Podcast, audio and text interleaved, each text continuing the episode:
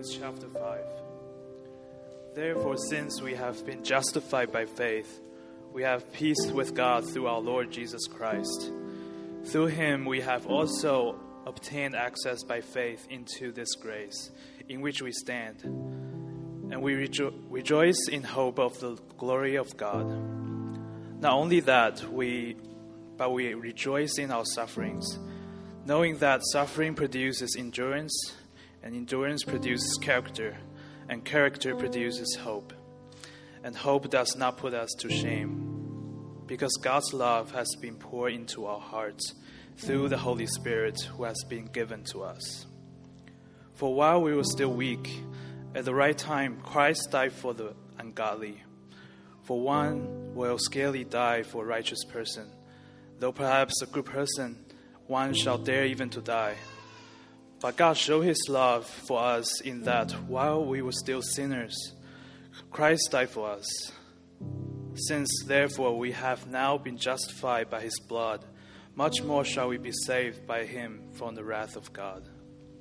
For if while we were still enemies, we were reconciled to God by the death of his Son, much more that now that we are reconciled, shall we be saved by his life.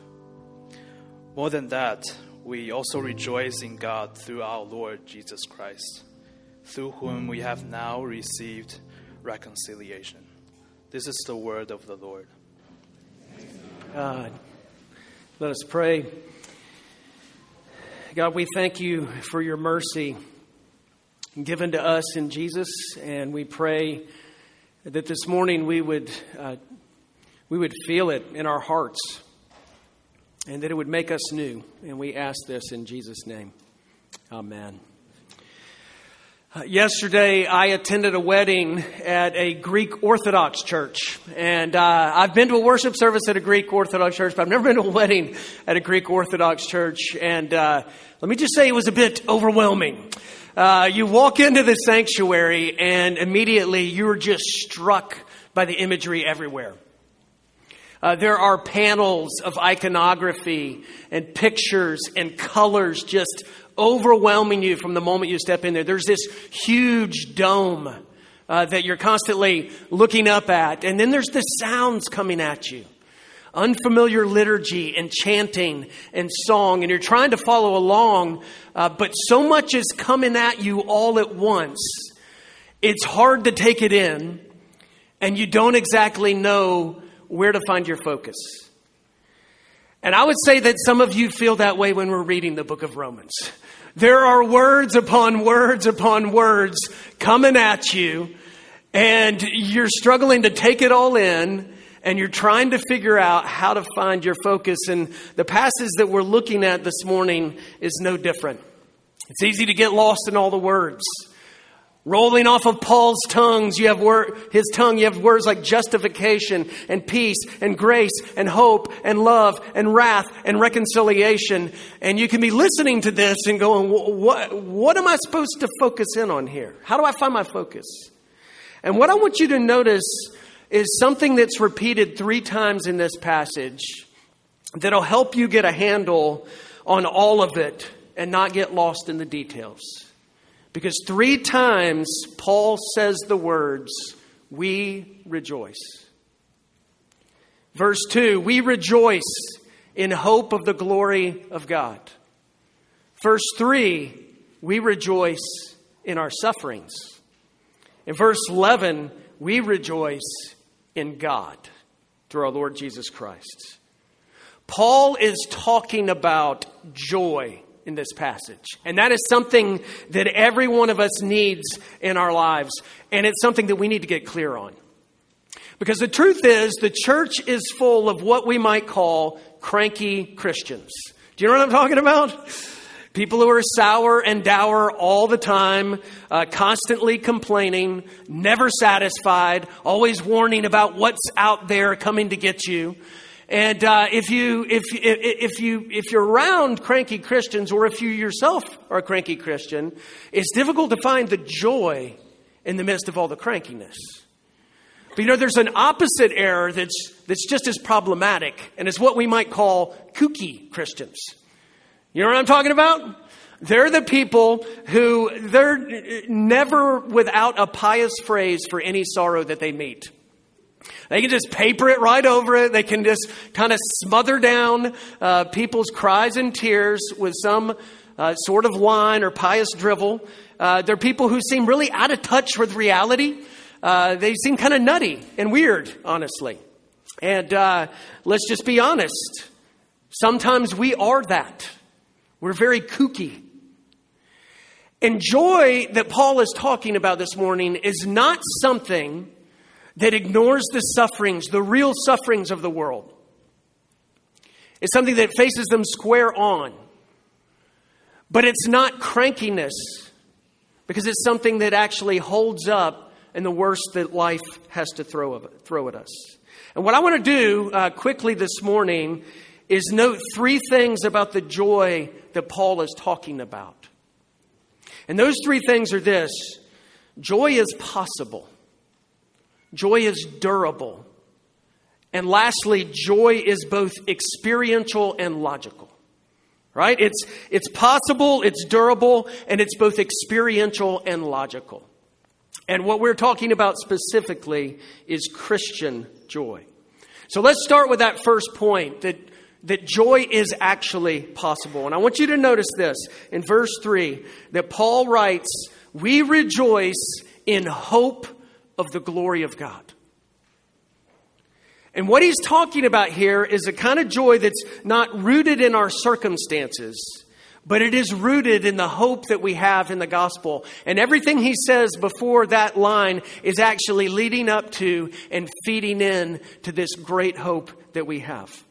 Now, why is this important? Well, it's important because the truth is every single one of us is chasing happiness. Right? You, you can go look at the literature. Uh, there's the happiness studies out there.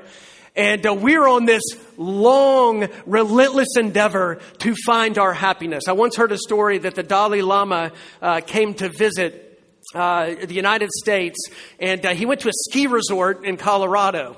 And, uh, you know, he was looking around saying, We've got some great mountains in Tibet. You know, what, how do we do this in Tibet? How do we make uh, resorts like you have in Colorado? And apparently, uh, a news. Um, a news person was uh, following the Dalai Lama around, was trying to, uh, you know, figure out like what he was about, take notes on what was happening, and they ended up at this diner where the Dalai Lama was eating, and they're having all this chit chat, you know, talking kind of at a ten thousand foot level, and uh, one of the servers at that diner actually came, stepped away from her work, sat down, and said, Can I ask you a question? And the Dalai Lama said, Sure. And she said, What is life all about? And he said, Life is about happiness. And she kind of looked at him, and then he said, what life is all about is not the hard question, it's what makes happiness that is hard. And the cook or the, the server was satisfied and got up and walked away. And it was very interesting, isn't it? Because happiness is something that we just sort of take for granted. It's what we want, but what makes a happy life? What is it, where is it that we find our happiness? And here's the thing I, I don't, I don't like putting it in terms of happiness because happiness is something that we know is deeply tied to our circumstances. And our circumstances are always going up and down, changing, and are so often outside of our control. And what Paul is talking about is not happiness as some kind of peaceful, easy feeling, as the Eagles sang, but rather a joy that actually endures no matter what life throws at you. But hold on to that for a second. Because the joy that he's talking about here, the joy that is a possibility for Christians, is a joy that is rooted in the hope we have in the gospel. And I want you to notice how he leads up to this uh, in verses 1 and 2.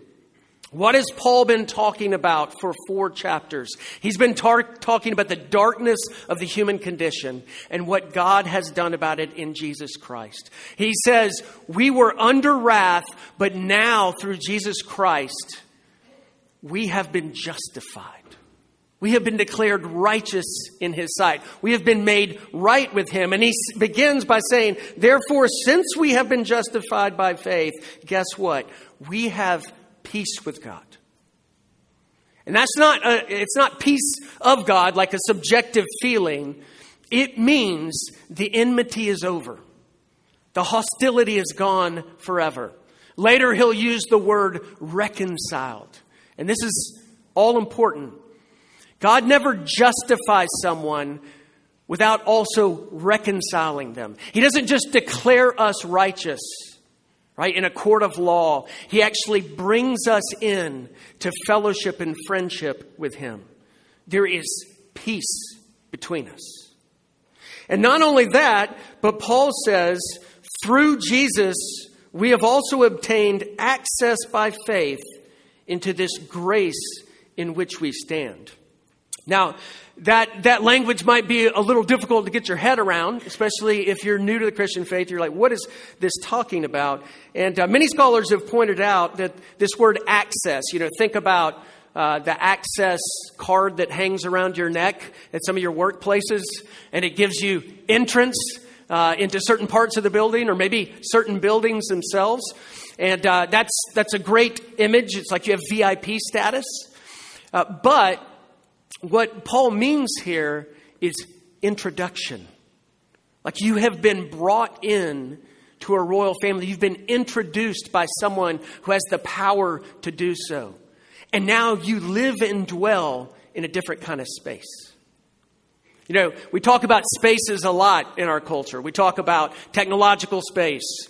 Uh, we talk about educational space. We talk about our workspace. And there's, I don't know, you go look online and there's all different, uh, you know, kinds of images around different ways to set up your workspace. And it's all about getting the environment just right that will be best for you or for your workers.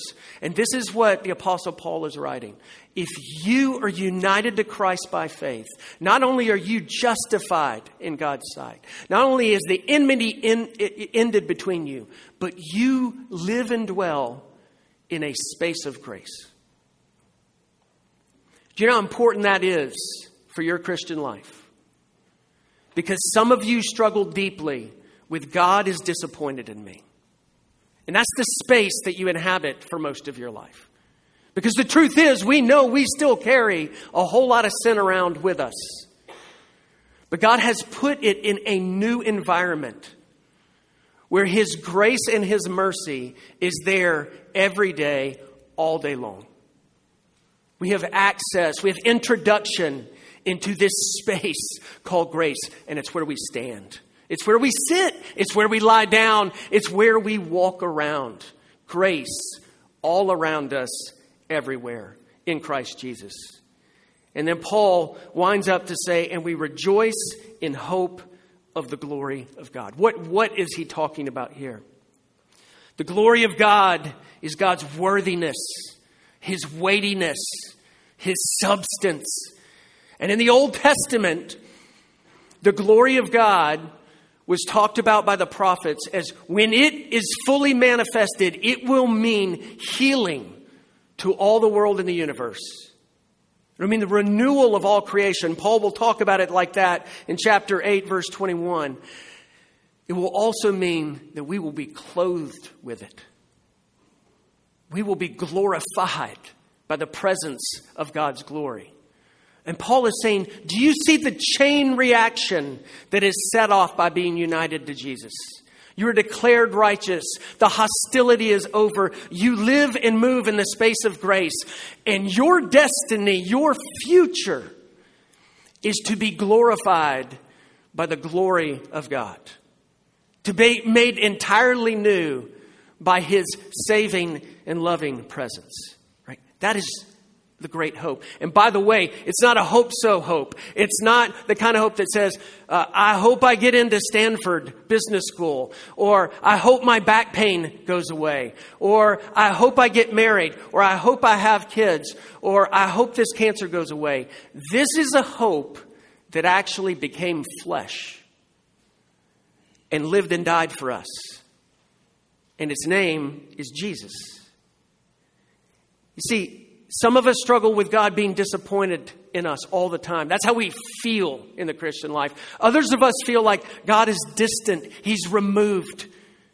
He's not dialed into what's going on with me. And Paul is saying, No, no, no, you do not understand the goodness of the gospel if you don't understand that hope has come near, hope has come for you, hope has entered into this world in order to save and guarantee the renewal of all things and the renewal of you and me. God delights in his children. And you can know that because it is the hope that's wrapped up in the gospel. And that means joy is possible. Joy is real. Joy is available for you in Christ Jesus. And Paul is writing all these things so he can wind up and say, We rejoice in this. We rejoice in the great hope we've been given in the gospel of God. And it is about the glory of God making all things new. Now, some of you might be saying, like, okay, uh, make this touchdown in some other parts of my life. And that's why the second point is so important, what Paul says next. And this is what you need to see joy is not only possible, it is durable. Because where Paul goes right after verse 2 is verse 3 and we rejoice in our sufferings.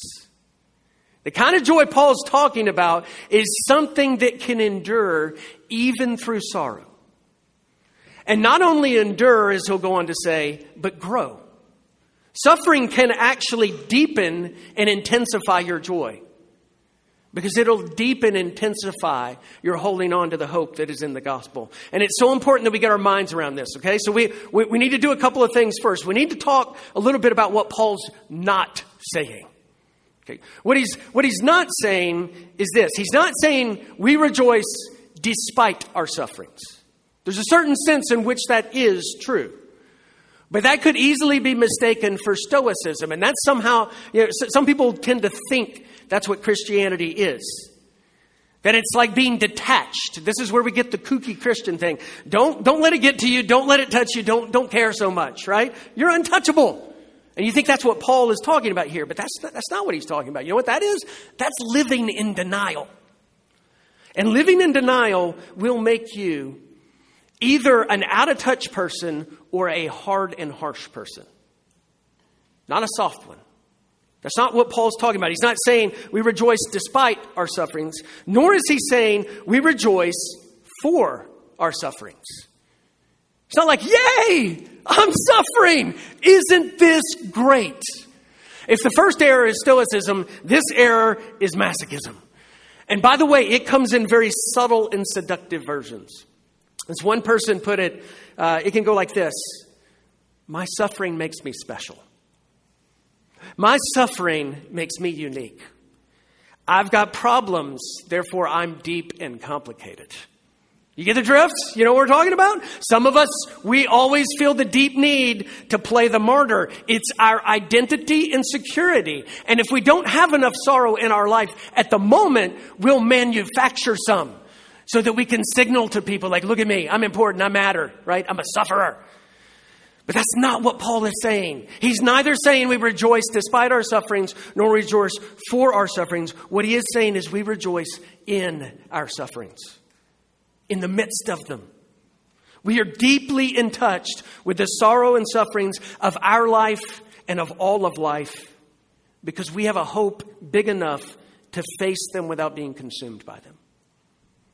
One New Testament scholar, Michael Kruger, said, Nothing tests the validity of a worldview like tragedy and suffering. If all your joy dissipates when you're suffering, it's a warning light on your dashboard saying, check engine. Your view of the nature of life and of reality is specious if it can't handle suffering. You know what specious means? It means it might on the surface look plausible, but it's actually wrong. It's inadequate. Because if you if when you suffer you're completely shattered, like life is ruined, then your view of life must be very specious. It can't hold up to what life throws at you. But Paul is saying this the gospel enables you to rejoice right in the midst of our sufferings. Because that's a hope big enough to endure. This joy is durable. And not only that, Paul says more. Look at verse 3. Knowing that suffering produces endurance, and endurance produces character, and character produces what? Hope. And hope does not put us to shame. Uh, these words are, man, we could, we could do a whole sermon series on that, but endurance is, it, it, it's like you, you hang in there, right? You, you keep on. You have that virtue being born into your soul by the pressure, by the adversity, by the hardship, and that produces character. What is character? It's like testedness. You've go, you're gone through it, and it's held up. And that actually produces more and more hope in your great hope. And this isn't a hope so hope, like we've said. This is a hope that will not disappoint, will not let you down, will not put you to shame because God's not going to let you down. And this is the point that Paul is making. God can do things in and through our suffering that we could never manufacture and orchestrate by ourselves.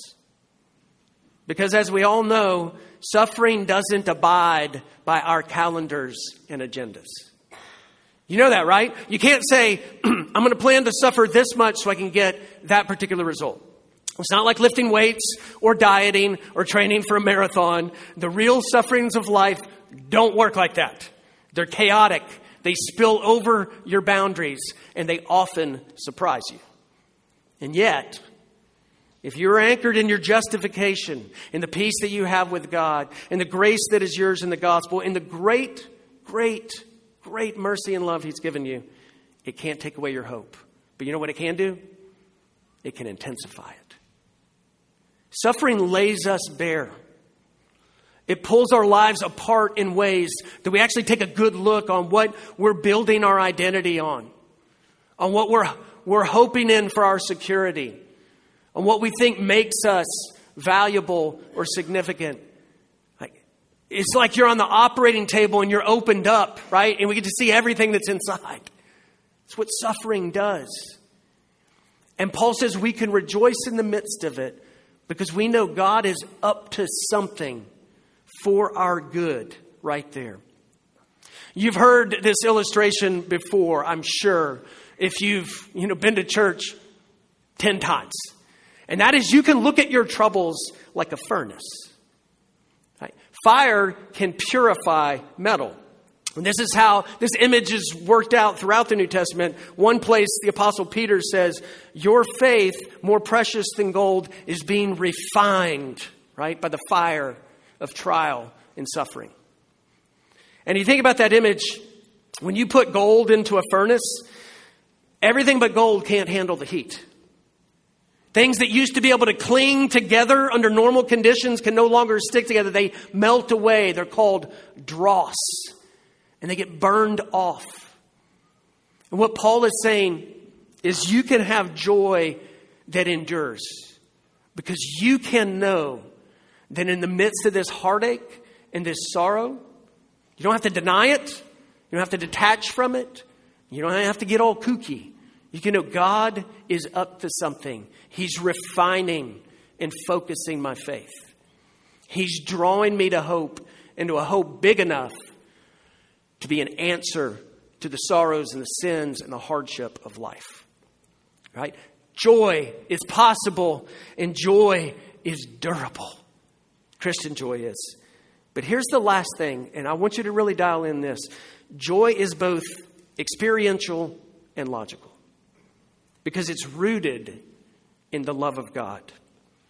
You notice that Paul pivots towards the latter part of this passage to talking about the love of God. And there's two particular vo- verses that I want to focus in on. The love of God, verse 5, the end of it, has been poured into our hearts through the Holy Spirit who has been given to us.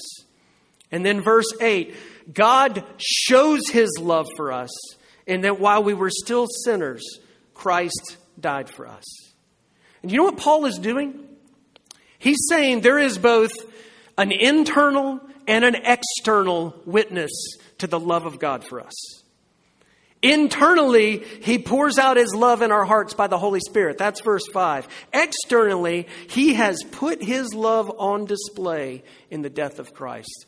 And by the way, I wasn't sure I was going to say that, but I'm going to go ahead and say it. The cross is God's PDA, his public display of affection for his people. Internal and external. We need both, and both will add up to what Paul will later say is that nothing, nothing will be able to separate us from the love of God in Christ Jesus our Lord. Now, I want you to look at these, these two things the experiential and the logical. It is experiential. There are times in our lives when, when we feel the love of God in our hearts. And by the way, it's often when we're in the midst of suffering. That we actually experience His nearness, His care for us, right? His, His attentiveness to the details of our life. And we become refreshingly and deeply aware that God loves us, even right in the middle of that. And that is the work of the Holy Spirit, Paul is saying. You ever had an experience like that? It's often not when, when things are going super well. This is how we think it goes We're like, the blessings are coming. Oh, I feel so loved by God. But more often than not, it's when life is falling apart and we're filleted open on the operating table that this surprising experience of God's love happens to us. And Paul is saying that's the Holy Spirit up to good in our lives, letting us know that God loves us deeply. Now, some of you might say, okay, so uh, if that's the experiential thing, what, what, am I supposed to do? Supposed to, all right, God, um, make me feel loved. I'm waiting. and that's a very abstract way of approaching this. And it's not exactly how it happens. Because if you look at what Paul goes on to say, he says this is happening as you look at something else. And that is what Jesus has done. And let me put this somewhat counterintuitively, and this is the other side of this. The joy that we have in the love of God is logical, it has a rational basis, it, it has great reasons. And I want you to pay attention to the while stills and the much mores of this passage. The while stills, while we were still weak, verse 6. While we were still sinners, verse 8. While we were enemies, verse 10. Christ died for the ungodly, verse 6. Christ died for us, verse 8. We were reconciled to God by the death of his Son, verse 10. Do you know what Paul's doing? He's rubbing our hearts and noses in the logic of God's love. He's saying, Do you see? It was while still that God did this for you. And then look at the much more. We have been justified by his blood. Much more shall we be saved by him from the wrath of God, verse 9. Or having been reconciled, much more now that we are reconciled, shall we be saved by his life, verse 10. Do, do you know what Paul is trying to do for us here? He's saying when you are drowning in sorrow or when you are feeling God is distant or disappointed in you, Think it out. Argue with yourself. Push back against your feelings. Tell yourself the truth. Do you really think that after doing all of this for you, God's going to give up on you now? See, that's the logic of it. And that's part of the goodness of the gospel. And that is part of the, the beauty of this hope that we have. And yet, as Paul is, he's like doing linguistic flips here uh, trying to get across something that we have to get our minds and hearts around. is that when you look at the gift that we have in the gospel, you have to realize the more it costs and the less it is deserved, the greater the love is seen to be. The more it costs, the less it is deserved, the greater the love is seen to be. How much did it cost? It cost the Son of God his life to save us. How little was it deserved? We were weak and helpless and powerless. We were sinners. We were enemies. Yet Christ died for us. Added up, what does that mean? This is the greatness of God's love put on display before your face. And the Holy Spirit's going to take that and at times drill it into your heart. And guess what? It's often going to happen in the midst of your suffering. I came across an article this week um, that was about a man by the name of James Van Tholen. And James Van Tholen was a pastor of a Christian Reformed church in Rochester, New York in the 90s. And uh, James Van, Van Tholen had preached on grace uh, his whole ministry career, which wasn't that long uh, at the time um, that this article was talking about. He was 31 years old, and he found out he had cancer. And the cancer had metastasized everywhere. And so he had to drop out of ministry for a while. And on his first Sunday back, uh, he preached on Romans 5. And he stood up before uh, his congregation and told them how scared he was. He said, I- have preached grace all my life, but when I realized I was going to die, it just began to unravel me. And I began to ask, how am I going to explain myself to God? But that began a process for James Van Tholen of looking at where is his hope? How can he experience joy in the midst of this kind of sorrow? And this is how he ended his sermon. What we must talk about here is not me. I cannot be our focus. Because the center of my story, our story, is that the grace of Jesus Christ carries us beyond every cancer, every divorce, every sin, every trouble that comes to us. The Christian gospel is the story of Jesus, and that's the story I'm called to tell. I'm dying. Maybe it will last or take longer instead of shorter. Maybe I'll preach for several months and maybe for a bit more. But I am dying. I know it and I hate it and I'm still frightened by it. But there is hope, unwavering hope. I have hope not in something I've done, some purity that I've achieved or maintained, or some sermon I've written.